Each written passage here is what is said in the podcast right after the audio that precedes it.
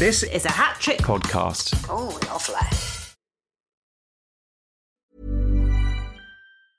Ready to pop the question? The jewelers at BlueNile.com have got sparkle down to a science with beautiful lab-grown diamonds worthy of your most brilliant moments. Their lab-grown diamonds are independently graded and guaranteed identical to natural diamonds, and they're ready to ship to your door. Go to BlueNile.com and use promo code LISTEN to get $50 off your purchase of $500 or more. That's code LISTEN at BlueNile.com for $50 off. BlueNile.com, code LISTEN.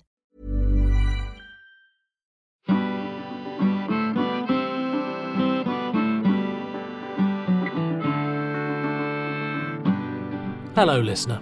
Welcome to London Pub Reviews.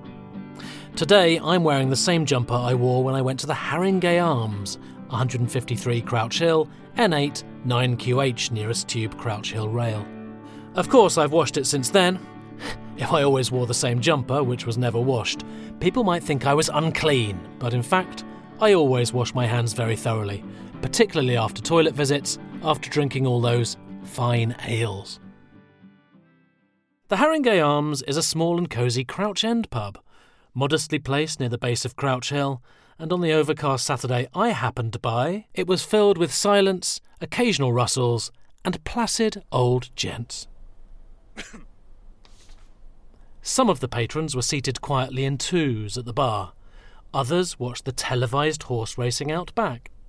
But, for the most part, they were reading the weekend papers, surrounded by snugs of newsprint. At the rear of the bar, a well-used coat rack is mounted for your convenience on the wall below the television, and to the right of this is a framed illustration of the bar interior. An older man was watching the horses with a green pen lodged firmly behind his ear, and when the racing coverage was rudely disrupted by advertising material, he produced a remote control to mute the sound and reinstall some common sense. It was during one such quiet spell that a low, deep rumble was heard to emerge from the basement water pipes of my stomach. The other bar patrons heard it also, and, somewhat embarrassed, I pretended that a wide-load truck had just passed outside on Crouch Hill, my hands making a show of gripping a large steering wheel before adjusting an imaginary rear-view mirror. As the raised, straggly eyebrows turned slowly back to the day's headlines, I accepted the harsh fact that I hadn't actually eaten anything since the previous day. I was feeling fairly ravenous, and so I began to rub my belly, scanning the tables around me for pork-scratching leftovers or crumbs of bacon bits. And then I noticed the man with a head like a fish. Oh.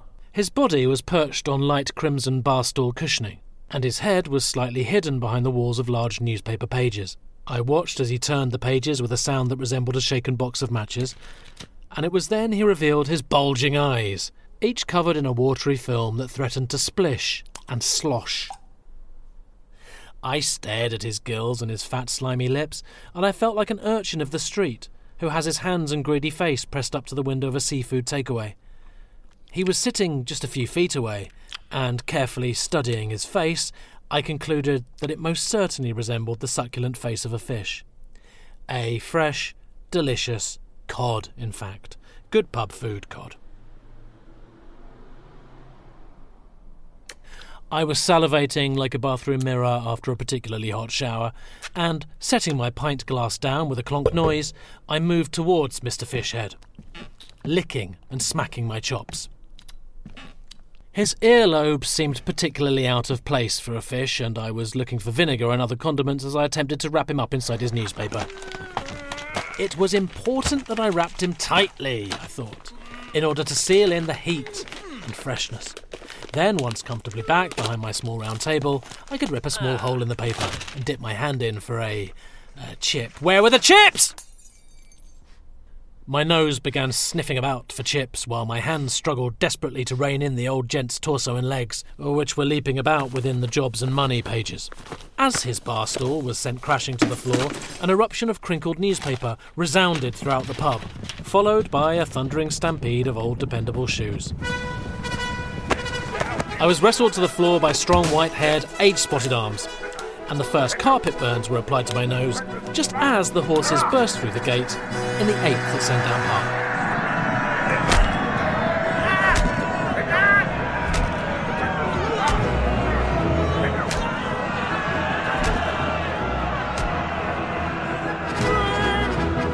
London Pub Reviews was written and created by Paul Ewan and performed by Tim Key. The producer was Nick Coop. The executive producers were Claire Broughton and Andy Goddard, and it was a hat-trick production.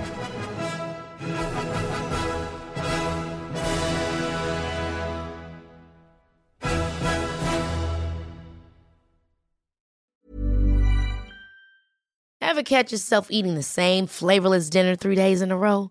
Dreaming of something better? Well, HelloFresh is your guilt-free dream come true, baby. It's me, Keke Palmer.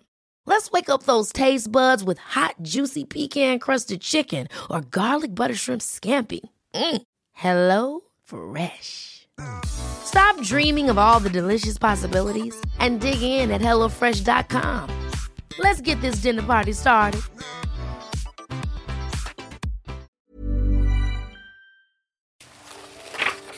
I chose Stick of the Dump by Clive King. I've chosen Little Women by Louisa May Alcott. I have chosen the book When Hitler Stole Pink Rabbit. I have chosen My Friend Flicker. Danny, Champion of the World. The Seven Crystal Balls. The Iron Man. Claudine at St Clair's. The Guinness Book of Records. I chose Ballet Shoes. And then I came across in the school library a copy of Treasure Island. I was terrified. I'm Janet Ellis, and each week I invite a guest to come and chat with me about their favourite childhood book. They often bring along their own battered copy. It's not at all as I remember it. This is a celebration of reading. I ended up reading it to my mum at home every night. Because who doesn't still secretly check under the bed for monsters? I knew that it was true. Harbour secret desires to run off to the circus. Riding like the wind into the purple hills. It really captured my imagination. Twice Upon a Time. Follow us on Instagram at TwiceUponPod for updates and guest news. I want to read this book again and again and again and again and again. Twice Upon a Time is a hat-trick podcast.